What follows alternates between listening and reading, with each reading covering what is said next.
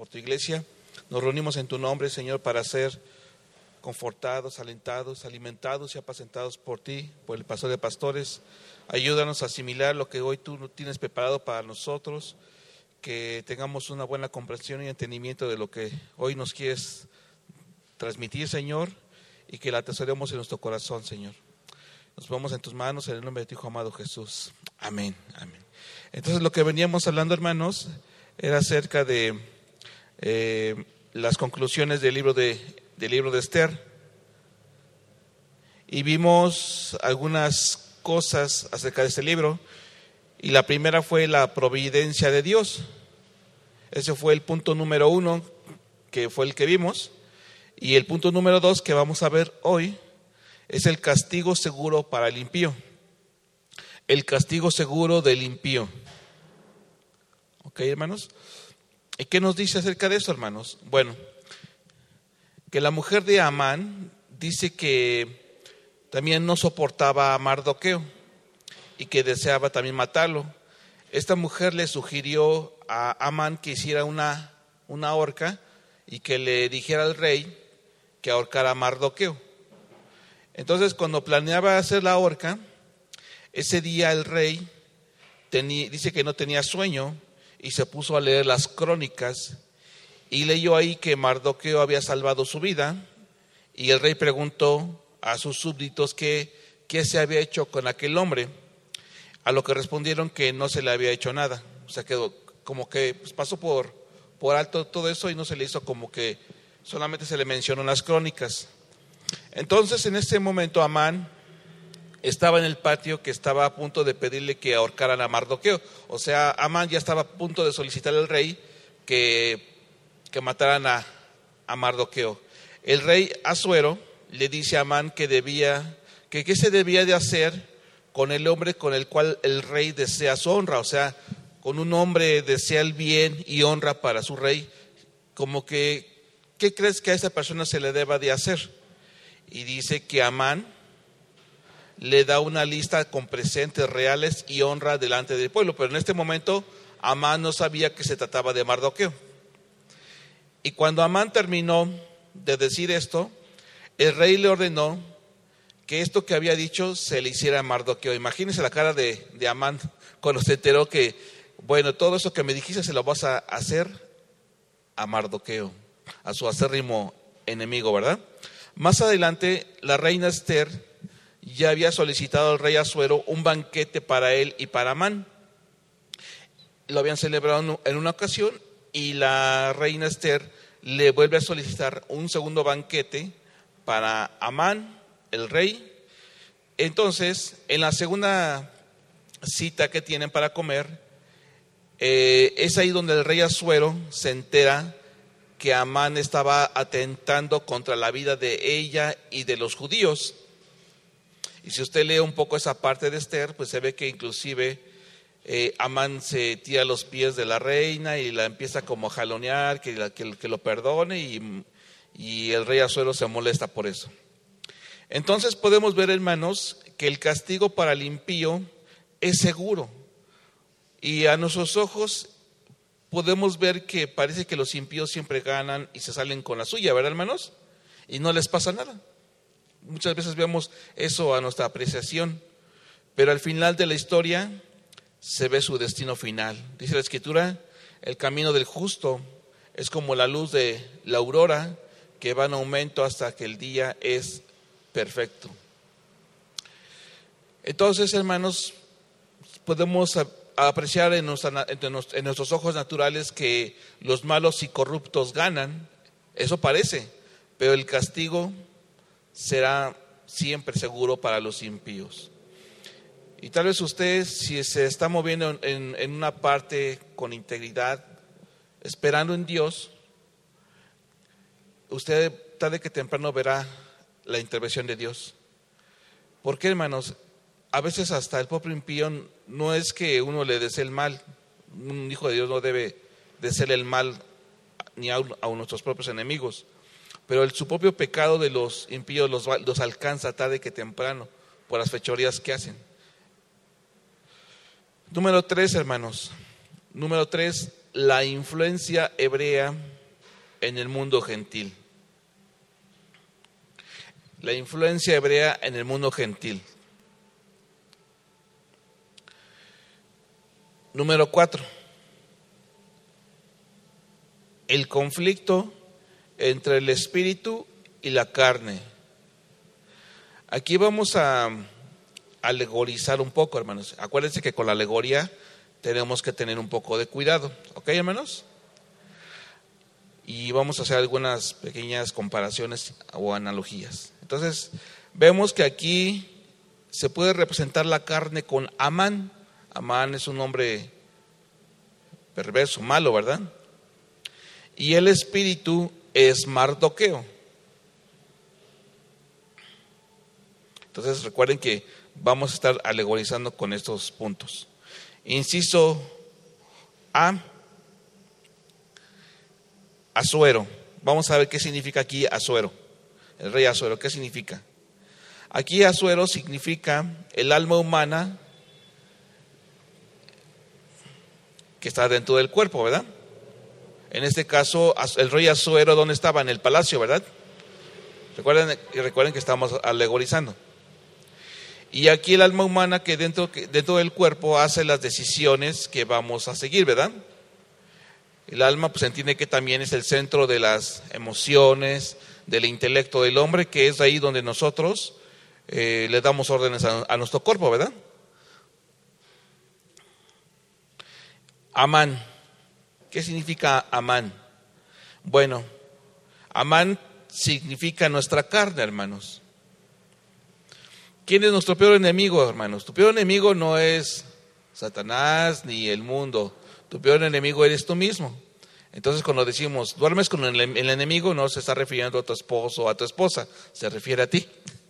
En verdad, nosotros somos nuestro peor enemigo, porque nuestra carne, ¿verdad? Dice que la carne débil es, es débil, pero para obedecer a las cuestiones del espíritu, ¿verdad? La carne siempre se resiste a hacer lo, lo bueno. Entonces, Amán es el asesino en potencia, ¿verdad? Porque Amán aborrecía a Mardoqueo. Y que al principio puede ser, hermanos, que nuestra carne nos gobierna, ¿verdad? Cuando no tenemos al Señor, que nuestra carne, seguimos los deseos de la carne, los impulsos de la carne, los apetitos de la carne, de acuerdo a lo que dice Romanos seis. Entonces, antes de nacer de nuevo, nuestra carne tenía el control sobre nosotros y nos gobernaba, ¿verdad? A veces, si teníamos deseos pecaminosos, los obedecíamos y satisfacíamos los deseos pecaminosos, ¿verdad? Ok, vamos a ver ahora a Mardoqueo. ¿Qué representa Mardoqueo aquí? Bueno, Mardoqueo aquí está representando al Espíritu Santo. Recuerden que estamos alegorizando, hermanos, ¿eh? Representa al Espíritu Santo sentado a la puerta sin acceso al rey. Si usted sí lee un poco la parte del de libro de Ester, eh, Mardoqueo, pues ni siquiera era conocido por, por el rey aún. Él se enteró, de, él se enteró de, de su persona por las crónicas que leyó. Pero al final, el eh, Mardoqueo es recibido. ¿Qué nos dice la Escritura? Que debemos andar según el Espíritu, ¿verdad? Y no satisfacer los deseos de la carne, y que no nos embriaguemos con vino en el cual hay disolución. Antes bien ser llenos del Espíritu Santo, ¿verdad, hermanos? La carne siempre va a buscar lo suyo, va a buscar satisfacerse primero. La reina Ester. Aquí, ¿qué es la reina Ester? ¿Qué representa? Bueno, la reina Ester significa el espíritu humano. Y el espíritu humano es el medio por el cual Dios se comunica. Porque cuando oramos, hermanos, pues cuando leemos la Escritura, pues Dios nos, nos muestra a nuestro corazón, a nuestro espíritu, lo que nos quiere mostrar, ¿verdad, hermanos? Entonces, la reina Ester, ella actuó como una intercesora, ¿verdad? ¿Para recibir de quién? La instrucción de Mardoqueo. Básicamente, Ester intercedió por el pueblo, pero mandada por Mardoqueo. Cuando hacemos la voluntad de Dios, hermanos, es porque el Espíritu Santo nos mostró o nos dijo qué hacer, ¿verdad? Y esas son partes de la herencia de los santos, que nosotros, hermanos, disfrutamos de las mieles de la comunión con Dios. Entonces, nosotros conocemos la voluntad de Dios por el Espíritu Santo. Y aquí recordemos que estamos haciendo alegoría, ¿no? Eh, la reina Esther, el espíritu humano, y Mardoqueo, el Espíritu Santo. Porque si ustedes han leído el libro de Esther, ¿quién fue el que le dijo a Esther lo que debe, debía de hacer? Mardoqueo, ¿verdad? Bosquejo del libro de Esther. Bosquejo del libro de Esther. Número uno. Vasti, la reina de, depuesta. Vasti, la reina depuesta. Es decir, que fue quitada de su posición de reina, ¿verdad? Y usted lo puede ver en Esther capítulo uno. ¿Y si se acuerdan por qué fue quitada la reina Vasti? Por eso, porque desacato, eh, tuvo un desacato con el rey. La mandó a llamar y no fue, ¿verdad? Número dos, Esther, la huérfana coronada, ¿verdad? Usted lo puede ver en Esther capítulo dos.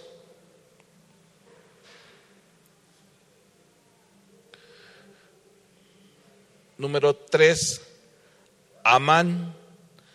¿Y quién es Amán? El, or, el orgulloso ahorcado, ¿verdad? Porque al, fin, al final del día... Él fue el que él cavó su propia tumba, él hizo la horca y por orden del rey, pues el mismo instrumento que iba a utilizar para destruir a Mardoqueo fue utilizado para él mismo, ¿verdad? Para su, para que fuera ahorcado por orden del rey. Y usted lo puede, lo puede apreciar en Esther capítulo tres al capítulo cinco. Esther capítulo tres al capítulo cinco, y también lo puede ver en el capítulo siete. Número cuatro, Mardoqueo. Aquí vemos que él es el despreciado honrado, ¿verdad? ¿Por qué? Inicialmente él fue despreciado, ¿verdad? Pero al final del día él fue honrado. Honrado de parte del rey. Y lo puede ver en Esther capítulo seis, en Esther capítulo ocho, al capítulo diez. Les repito, usted va a ver aquí a Mardoqueo, el despreciado honrado, y lo puede ver en Esther capítulo seis, Esther capítulo ocho, al capítulo diez. Y bien, hermanos, hasta aquí son los libros históricos. Vamos a entrar a la parte de los libros poéticos. ¿Bien? Ok. ¿Y cuáles son los libros poéticos? Son cinco, ¿verdad?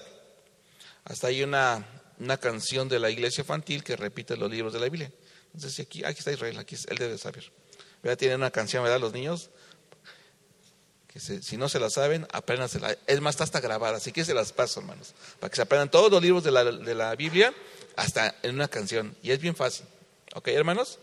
Entonces, ¿cuáles son esos libros poéticos, hermanos? Pues es Job, Salmos, Proverbios, Eclesiastés y Cantar de los Cantares. Son los cinco libros poéticos.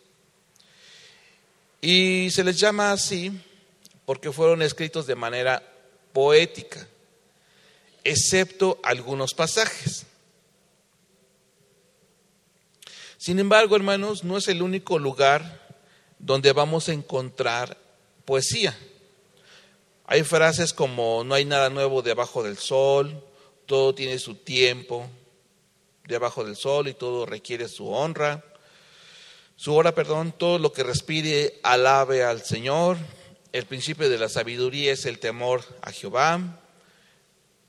Y bueno, hay demasiadas frases de estilo literario de, de poesía, ¿verdad, hermanos? Entonces, también este, en este rubro, hermanos, vamos a encontrar libros que se llaman sapiensales, o de otra manera también se les llama de sabiduría, de los cuales son tres. ¿Cuáles son? Job, Proverbios y Eclesiastés. Y se les denomina así porque fueron escritos por sabios, hombres sabios de esa época.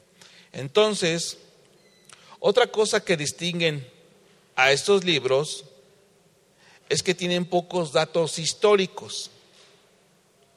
Y gran parte de esas obras se desconocen al autor, o sea, no se sabe la autoría, quién es con precisión. Pero son lecciones para la vida.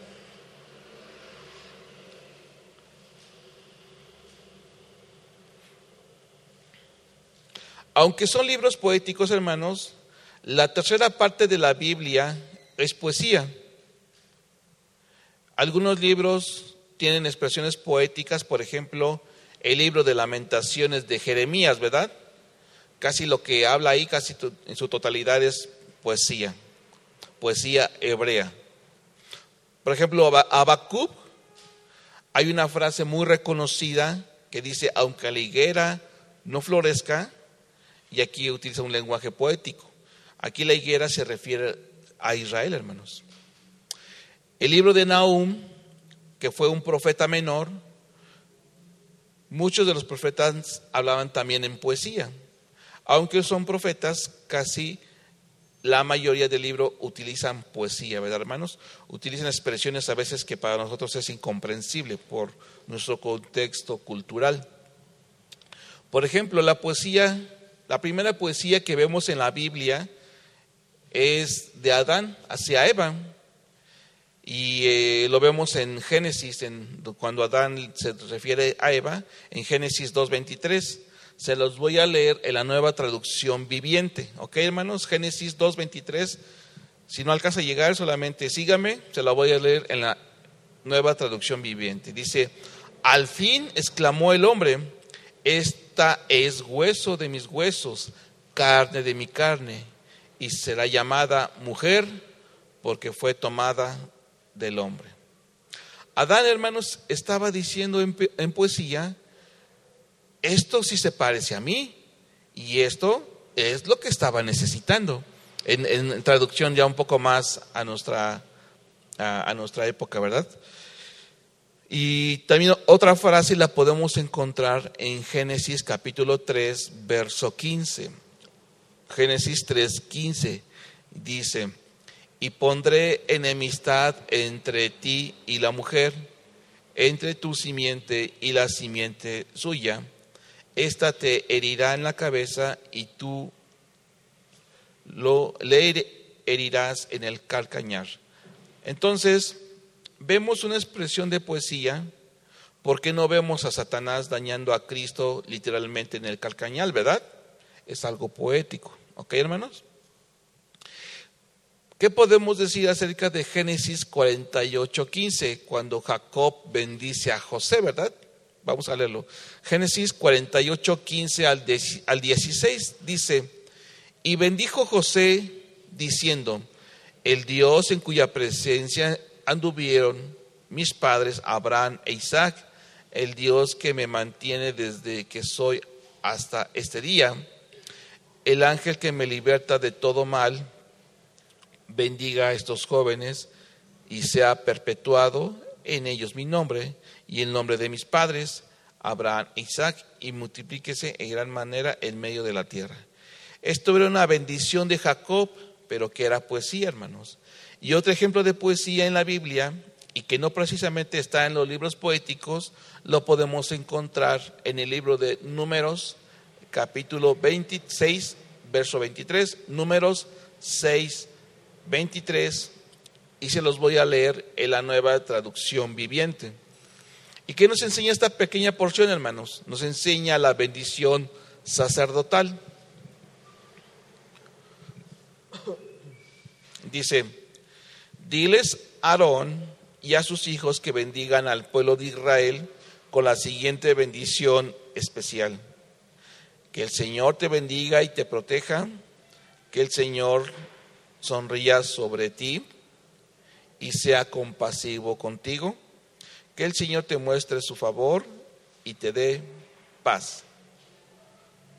Por ejemplo, hay otra parte de ahí del Antiguo Testamento acerca del acertijo de Sansón, cuando se casó, ¿verdad? Y les dijo, les voy a hacer un acertijo, y si lo adivinan les daré vestidos, pero si no, ustedes me van a dar vestidos de lino fino y ropas para fiesta, ¿verdad? Si recuerdan este contexto, ahí en Jueces catorce, verso catorce, ¿verdad? Jueces, capítulo catorce, verso catorce al quince. Les voy a leer el contexto, dice, entonces él recitó, del que come, ese era el acertijo, ¿eh? Del que come salió algo para comer, y del fuerte salió algo dulce. Tres días más tarde seguían intentando resolver el acertijo. Al cuarto día le dijeron a la mujer de Sansón, seduce a tu esposo para que nos explique el acertijo, de lo contrario quemaremos la casa de tu padre contigo dentro. ¿O acaso nos invitaste a esta fiesta para, solo para empobrecernos? El verso dieciocho. Entonces, ese séptimo día, antes de que se pusiera el sol, los hombres de la ciudad se acercaron a Sansón con su respuesta. ¿Qué es más dulce que la miel?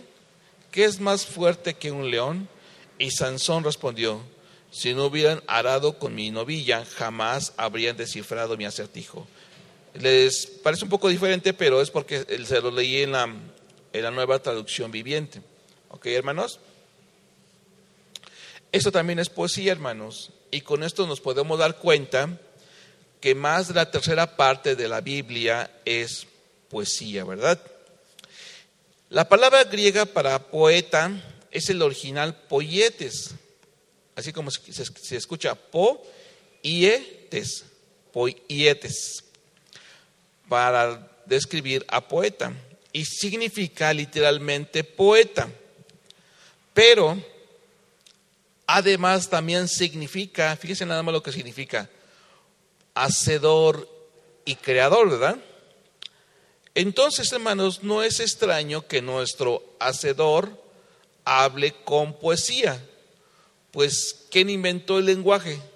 Dios mismo, ¿verdad? Dios inventó el lenguaje y utilizó también el lenguaje de la poesía, ¿verdad? Ok, hermanos, vamos a entrar a ver el resumen de los libros poéticos. Vamos a hacer una, una pequeña, un pequeño resumen de cada libro de los libros poéticos, ¿ok? Vamos a empezar con Job. Entonces aquí vamos a ver en Job, hermanos, un examen. No, no se espanten, no van a hacer el examen, ¿eh? Vamos a ver un examen del por qué el hombre fue, perdón, por qué el hombre sufre, ¿verdad? Este libro es uno de los más antiguos de la Biblia. Y podremos ver que desde el principio el hombre ha sufrido, ¿verdad? Desde la caída del hombre ha sufrido. Y no hay hombre que, que no sufra. ¿Por qué? Porque hasta el Hijo de Dios sufrió, ¿verdad? Entonces, hermanos, esto nos hace pensar, pues, ¿por qué no debemos sufrir, verdad? Y que nada nos deba de tocar, ¿verdad? Porque hay una de esas doctrinas, ¿verdad? Que dice, no, no, tú, la gracia de Dios te cuida, te protege y, y no te va a pasar nada. Dios no quiere que sufras. Pues déjenme decirle que no, hermanos. Salmos. Salmos es un coritario. ¿Qué es un coritario, hermanos? Pues es un himnario, ¿verdad? Entonces los Salmos es un coritario del antiguo Israel. ¿Ok? Proverbios. Aquí, hermanos, se ven dichos sabios y observaciones con el propósito de desarrollar actitudes y conductas correctas. Los primeros capítulos de Proverbios se dirigen mucho hacia los jóvenes, ¿verdad? Para que sean entendidos, prudentes, sabios. El libro de Eclesiastés, ¿qué nos dice? Bueno, aquí se ve una descripción filosófica de la vanidad de la vida.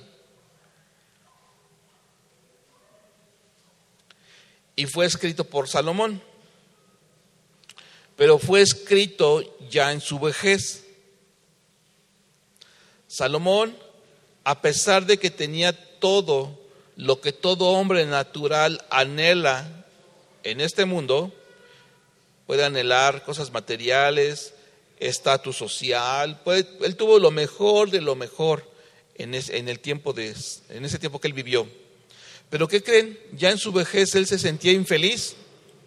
Entonces, si cualquier padre de familia piensa que si trabajando duro para que no le falte nada a su hijo, pues está errando, hermanos, y falto de sabiduría. Porque vemos aquí un ejemplo, Salomón tenía lo mejor de lo mejor en su vida. Sin embargo, ya en su vejez se sentía extremadamente infeliz. Por eso es que escribe así el libro de, de Eclesiastés, y más adelante vamos a ver cuáles eran las circunstancias en las cuales él estaba viviendo, ¿verdad? Entonces, las cuestiones materiales, hermanos, temporalmente te pueden hacer sentir bien, pero al final del día te van a traer insatisfacción si Dios no sale por medio en tu vida. Dios no está peleado con la riqueza, hermanos. El problema es que ponemos el corazón en las riquezas de este mundo. ¿Okay? Cantar de los Cantares, hermanos. ¿Qué nos dice Cantar de los Cantares? Este libro, hermanos, se le considera el himno de amor a la iglesia. Y es un canto de amor que describe la belleza de una relación de amor. Y aquí que se ve, hermanos, ahí se ve a Salomón con la Sulamita, que era una, de, era una de sus esposas, y que se dice que es a la que amaba, ¿verdad? Ok, hermanos, eso fue el pequeño, un pequeño resumen de los libros poéticos. Pongan un subtema y van a poner géneros de la poesía hebrea, perdón, géneros de la poesía hebrea. Estos géneros, hermanos, se van a clasificar en cuatro ramos. Y cada libro que se esté estudiando tiene este tipo de clasificación poética y a veces se le puede entremezclar. ¿Ok? Número uno. El poema lírico, el poema lírico. ¿Por qué se le denomina así, hermanos? Porque se dice que se cantaba acompañado de una lira. Un ejemplo de ellos, hermanos, es cuando Moisés dice, echó a la mar los carros de Faraón. También tenemos el cántico de Débora, cuando dice, mas todos los que te aman sean como el sol, cuando resplandece en su fuerza, ¿verdad? Ok, hermanos. Número dos. Número dos. La poesía didáctica. ¿Y qué nos dice la poesía didáctica, hermanos? Bueno, está enfocada a enseñar, y esto lo vamos a encontrar en Job, Proverbios y Eclesiastés, y también lo vamos a encontrar en Salmos, aunque no es parte, ¿verdad? Bueno, sí es parte. Entonces, vamos a ver también la poesía dramática como número tres, la poesía dramática. Poesía dramática. Y bueno, esa parte, este estilo, hermanos, no está básicamente en la Biblia, pero sí está en sus elementos. Por decir, en el libro de Job, cuando dice, ¿no has visto a mi siervo Job? Y Satanás dice, ¿acaso teme Job de balde al Señor? Entonces aquí vemos dos escenas que apuntan a un drama, ¿verdad? O sea, se ve la interacción, hermanos. Número cuatro, la poesía elegíaca, la poesía elegíaca. ¿Y qué es elegíaca, hermanos? Significa por los muertos. ¿Y dónde vemos esto? Pues cuando, cuando David se enteró que su amigo Jonatán lo endechó, es decir, le hizo una poesía elegíaca Esto también lo podemos ver en el libro de Lamentaciones, hermanos. Vamos a ver, a entrar al libro de Job, hermanos. El libro de Job.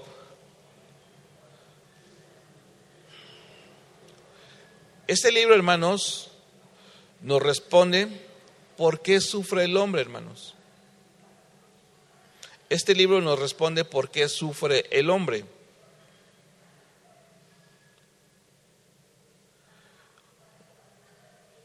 Y usted ha escuchado esa canción del mundo que dice, dime por qué la gente no sonríe, dime por qué la gente con las armas en las manos. Me falta nada más la, la tonadita, hermanos. ¿Sí sabe quién la canta? No, bueno, yo no, no sé cómo se llama que la canta, pero la he escuchado, es muy antigua. Bueno, yo siento que es muy antigua porque cuando era niño la escuchaba. Entonces, este, bueno, seguramente esa persona no conocía el libro de Job, ¿verdad? Porque hay, en esa ocasión cuestiona por qué, por qué hay tanta maldad, por qué hay guerras, por qué hay sufrimiento, ¿verdad? Job es el libro más antiguo de la, de la Biblia y no hay muchos hallazgos o vestigios de su existencia. Y por ese motivo, algunos dudan acerca de este libro. Sin embargo, hermanos, cuando no hay pruebas científicas, están las pruebas legales. Por ejemplo, eh, cuando se hacen peritajes forenses, ya sean médicos o de alguna situación, o análisis forenses en cuestiones digitales, cuando no hay pruebas eh, físicas, tangibles o electrónicas, se van a las pruebas legales. ¿Y cuáles son esas, hermanos? Pues son los hechos, ¿verdad? Son los Los, las personas que interactuaron o participaron de manera indirecta. Por ejemplo, hermanos, los, los científicos, para poder comprobar algo, ellos requieren en la repetición, en la prueba, ¿verdad? Por ejemplo, ¿cómo ellos saben que llueve? Ah, porque, porque observan cómo cae el agua del cielo, ¿verdad? Y el ciclo se repite una y otra vez. Por lo tanto, como pueden comprobar el ciclo, pueden saber científicamente por qué llueve. ¿Ok, hermanos? Pero en un evento que ocurrió, que ocurrió una sola vez, ¿cómo le hacemos, verdad? Bueno, cuando sucede así, ¿y cómo podemos comprobar que es cierto? Se dice que nos tenemos que ir a otros puntos, por decir, se tienen que ir a los testigos, ¿verdad? A, se tienen que ir a gente que vivió en ese tiempo, en este caso la historia, ¿verdad? Los historiadores juegan un papel muy importante, hermanos, porque se toman escritos que datan de ese tiempo. Por ejemplo, para comprobar lo que sucede, si queremos comprobar si el libro de Job es verídico, tenemos que irnos a los escritos babilonios, babilónicos, a los escritos mesopotámicos, que hablan o se asemejan a lo que aquí se escribe.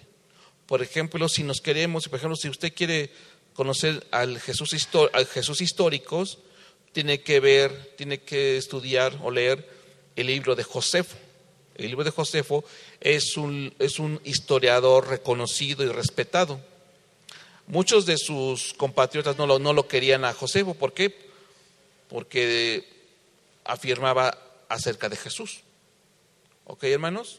Entonces nos tenemos que ir a esas referencias cuando no hay evidencia científica como tal. ¿Ok, hermanos? También podemos ver otros escritores que también hablaron y que a lo mejor hicieron referencia a ese hombre. Y esto nos hace ver que efectivamente existió. Por ejemplo, hay una referencia en el libro de Ezequiel, hermanos. Ezequiel catorce, doce. Ahorita la vamos a leer, solamente manténganlo ahí señalado. Ezequiel catorce, verso doce. Aquí, hermanos, el contexto de este verso nos habla de la maldad de Israel, en específico la maldad de Judá. Se dice que era tanta que no podían encontrarse justos delante de él. Y vamos a ver por qué el autor cita a Job. Ahora sí, vamos a leerlo, hermanos. Ezequiel catorce, doce. Ezequiel catorce, verso doce, dice: vino a mí palabra de Jehová diciendo: hijo de hombre, cuando la tierra pecare contra mí, rebelándose perfidamente, y extendiere yo mi mano sobre ella, y le quebrantaré el sustento del pan, y enviaré en ella hambre, y cortaré de ella hombres y bestias. Si estuviesen en medio de ella esos tres hombres, habla de tres personas, personajes históricos, Noé, Daniel y Job, ellos por su justicia librarían únicamente sus propias, sus propias vidas, dice Jehová el Señor. ¿Por qué se tuvo que tomar esta parte? Acuérdense, que, acuérdense lo que les dije, que el contexto de este verso era la maldad que había crecido bastante, en específico en Judá, y que el autor está tomando como referente, o sea, haciendo un contraste entre la maldad que existía de Israel en Judá, y toma como referente a un, o un contraste o algo opuesto de lo que estaba pasando en la maldad. Está citando a hombres buenos, piadosos, en este caso Daniel, Noé y Job. Eso es muy importante, hermanos, porque un autor los está refiriendo de la misma Biblia, ¿verdad? Entonces, en esta porción Dios nos está mostrando que Job realmente existió y que fue temeroso de Dios en verdad, y que fue comparado con Daniel y Noé. Entonces, también vemos en el Nuevo Testamento, en, el, en la carta de Santiago, que es mencionado como un ejemplo de paciencia y sufrimiento. Vamos a la escritura, hermanos. Santiago cinco, verso once. Santiago cinco, verso once.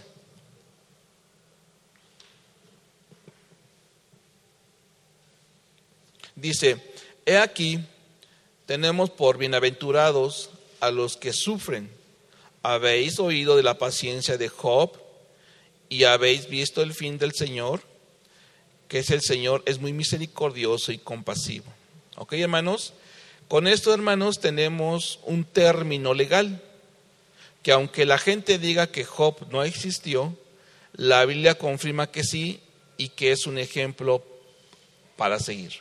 Entonces, hermanos, la misma Biblia se responde a sí misma, ¿verdad?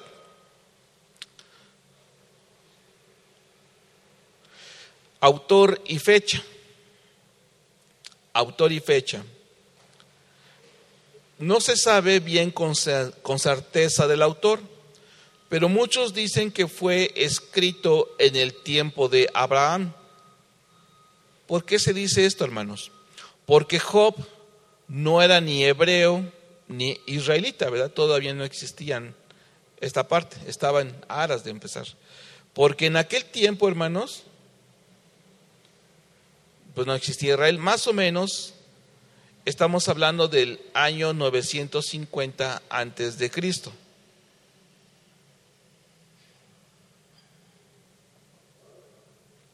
Marco histórico.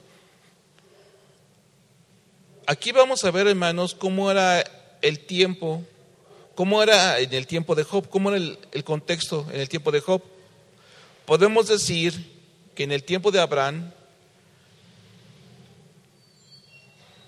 eh, el tiempo de Job era con, muy parecido al de Abraham, porque las riquezas se medían en, por ovejas y ganado.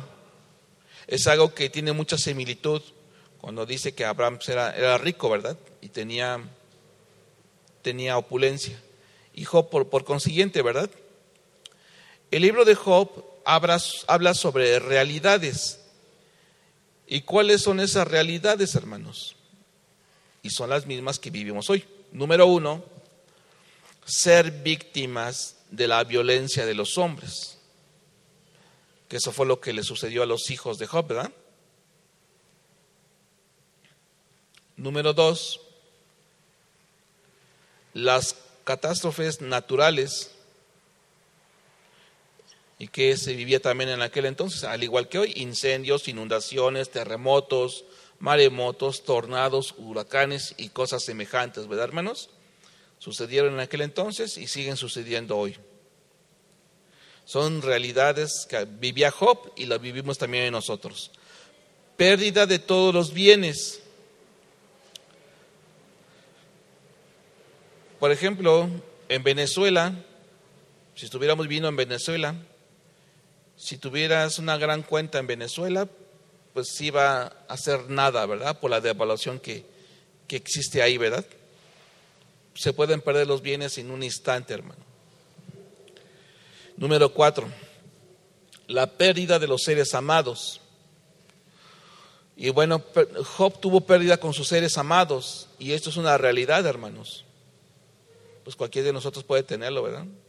Y que muchas veces no, no pensamos sobre eso, porque el Señor es el que determina el principio y el fin de los hombres, y nuestra vida pues no, ni siquiera nos pertenece. Y ese es un punto, hermanos, en las que las personas pueden contender contra Dios, cuestionando su pérdida, ¿verdad, hermanos? Inclusive creyentes que, que no están bien cimentados, se lamentan y pueden reclamarle a Dios por qué se llevó a su ser amado, ¿verdad? Una pérdida de un ser amado no es cosa fácil, hermanos, pero debemos en, entender que si esa persona murió en Cristo, es, es bienaventurado. Y debemos entenderlo en los términos correctos de la Biblia. Alguien, hermanos, que cuestiona o, o está contendiendo con Dios acerca de la pérdida de un ser humano, es alguien insensato y que no conoce a Dios. Isaías dice: ¿acaso el barro le dirá al, al alfarero, ¿qué haces? Imagínense, hermanos. O tal vez estamos pensando en nuestro corazón, Dios se está equivocando en lo que está haciendo. No lo decimos, pero lo podemos meditar en nuestro corazón cuando obtenemos la pérdida de un ser amado. Yo entiendo, hermanos, que no es nada fácil, pero Dios es soberano. Tus bienes, tu esposo, tus hijos, no nos pertenecen. Cinco, perder la salud. Y esta es otra realidad, hermanos, en la cual todos nos podemos enfrentar. Job, pues, ¿qué vivió, no? Problema de la piel. Nosotros, nosotros ¿qué podemos estar viviendo? En un instante podemos perder nuestra salud, y Dios lo puede permitir. Por ejemplo, lo que estamos viviendo en este tiempo, hermanos. En verdad que a veces el pueblo se va a los extremos, se va al punto de una excesiva confianza, decir, yo estoy guardado en Dios y nada me va a pasar. O te vas a los extremos del, de, de la paranoia, en que vas a los centros comerciales y te compras de todo tipo de detergentes, gel, papel. Una doctora donde trabajo me dijo, en las tiendas de Estados Unidos, una muy conocida, que es Costco, dice, allá la gente se, se desbordó en las tiendas a adquirir productos de limpieza. Hay gente así, hermanos, que se va a los extremos, a la excesiva limpieza, o, o empieza a entrar como en una desesperación por tener todo limpio, o al punto de ser totalmente ligero. Tiene que, mira, hermanos, Dios en su poder nos está guardando siempre. Pero imagínense que si Dios permite, aunque tengas la extrema limpieza, si Dios va a permitir que te enfermes, va a pasar así. Pero no por eso, hermanos, debemos descuidar nuestra limpieza. Debemos tener las medidas adecuadas para protegernos. Pero si Dios permite que, que llegue a alguno de nosotros, pues debemos entender que, que no fue un acto de, de irresponsabilidad de nuestra parte. Porque nosotros tenemos que hacer lo que nos compete de manera natural, cuidarnos, ¿verdad? Si alguien que, como las indicaciones que damos aquí en los anuncios, pues si vienes enfermo, pues recupérate. Y si vienes, pues procura, si no, estornudo, no te estornudes en la mano, hermano. Utiliza el estornudo de etiqueta, ¿verdad? ¿Cuál es? No es que saques una etiqueta, ¿verdad? Sino que hagas esto, ¿verdad? Con el antebrazo te cubras. No te agarras la cara, los ojos, si estás así, en esas condiciones. Hay muchas cosas, hermanos. Hay mucha información que están divulgando los medios de comunicación.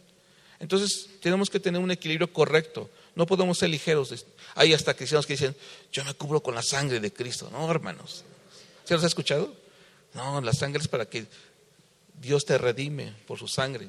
y le ponen formas de fetichismo a la sangre de Jesús, o se van al extremo, ¿verdad?, que se ponen los kilos de gel en las manos, ¿no? Pues tampoco puedes vivir una burbuja, hermano. O sea, tenemos, tenemos que tener ese equilibrio correcto, hermanos. ¿Ok? Número seis, ser atormentado por dudas en la obediencia a Dios. Ser atormentado por dudas en la obediencia a Dios. Híjole, y aquí, hermanos, muchas veces, hermanos, nos podemos estar moviendo dentro de los principios de Dios. Y a veces, hermanos, el, pensamos a veces que al hacer la voluntad de Dios vamos a ser intocables, que no, no, nada nos va a pasar. Y a veces parece, hermano, cuando tú te, te estás moviendo en los principios, en obediencia, y a veces te viene, hermano, te viene la prueba a tu vida y dices, Señor, yo me estoy moviendo de obediencia, ¿por qué me viene esto? Y a veces hasta pueden empeorar tu situación. Y muchas veces cuando atraviesas esta parte, hermanos, puede venir duda a tu vida. ¿Será? Y empieza a cuestionarte, ¿será, será que está Dios conmigo? Si, si estoy haciendo todo lo que la Biblia me está diciendo, ¿y por qué me va, con, por, ¿y por qué me va así?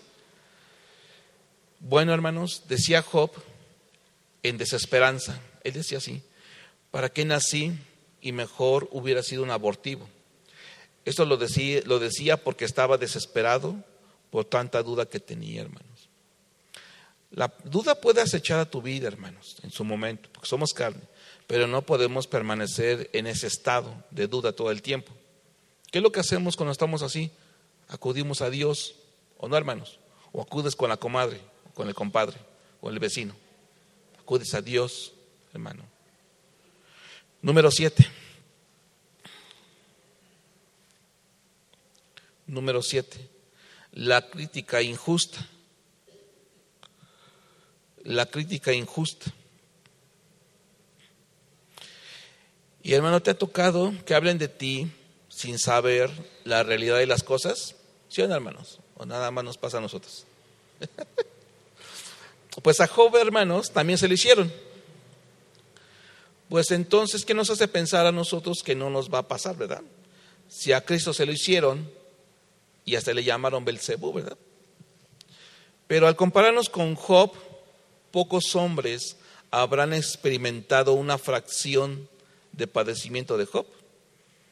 Yo creo que nadie ha pasado lo que pasó Job, ni una décima. Entonces, ¿alguna vez hemos sufrido como Job? ¿Lo hemos perdido todo algún día? ¿Todo? Tu casa, tus cuentas del banco, tus hijos, tu familia, y aparte tu cuerpo, ¿verdad? Fuiste tocado en tu cuerpo. Yo creo que nadie, hermano. Tal vez alguna pequeña parte de todo esto, pero yo creo que no, hermanos. Lo más importante de este libro, hermanos, es que si lo leyera un incrédulo, diría que Dios es un monstruo, ¿verdad? ¿Y por qué? Porque dirían, pues esto le, le sucede a un hombre piadoso, caritativo y, y de carácter intachable, ¿verdad? Dirían eso. Una cosa, hermanos, que tenemos los seres humanos es que pensamos que si nos portamos bien, no me tiene que pasar nada. Apenas hablaba con un con un compañero del trabajo que es gnóstico, él, y, y él decía que se portaba bien, que, y que le iba bien.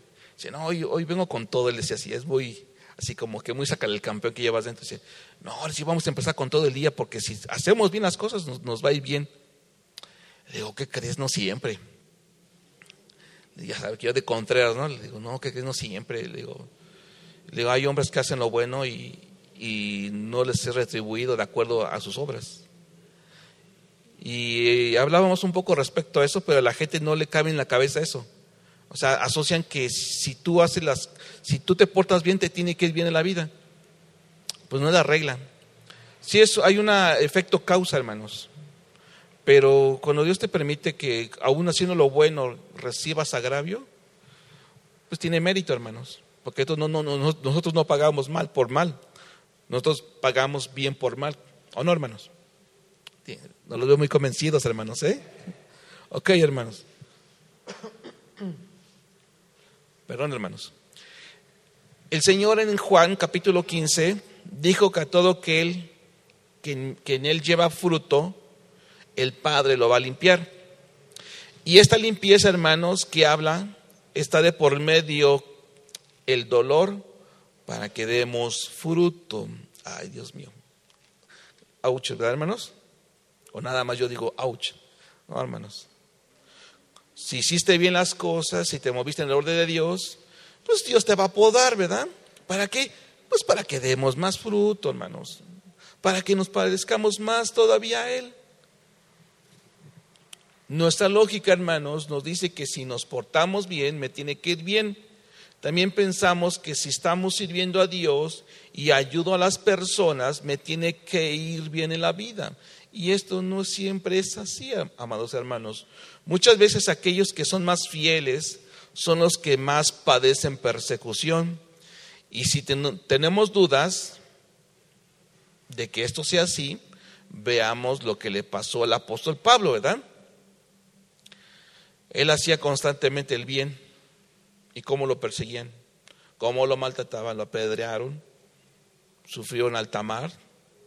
Pasaba hambres, fríos, enfermedades. Lo dejaron solo también. Dejaron, las iglesias dejaron de ayudarlo. Y él hacía lo bueno. Entonces, hermanos, tenemos que ver el lado A de las cosas. Es decir, un varón intachable, caritativo, piadoso, justo, que estaba sufriendo. Y en el lado B, hermanos, que muchas veces no queremos ver el lado B de la moneda, vemos a Dios con una bondad inmutable, que aún en el sufrimiento Dios está actuando, ¿verdad? Pero nuestra carne no lo ve, ¿verdad? Nuestra carne nada más está, está concentrada en las circunstancias, ¿verdad, hermanos? Así somos los, los humanos. Muchos dicen que un cristiano no debe de sufrir y que la pobreza es una maldición de Dios, hermanos. Si esto fuera cierto, hermanos, Jesús sería el más miserable de todos. ¿Por qué? Porque hubo alguien que le dijo lo siguiente al Señor Jesús. Le dijo, te seguiré a donde tú vayas.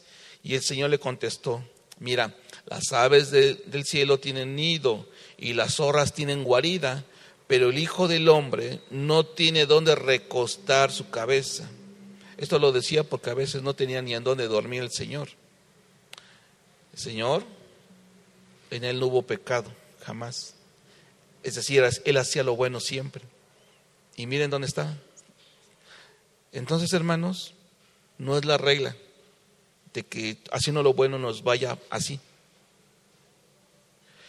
Jesús, si fuera así, hermanos, pues entonces Jesús tendría una maldición de pobreza, ¿verdad? Porque pues, no tenía ni dónde recostar su cabeza. Quien dice esto, hermanos, es porque no han entendido los principios bíblicos. A veces, hermanos, la pobreza va a ser necesaria para que conozcamos más a nuestro Dios.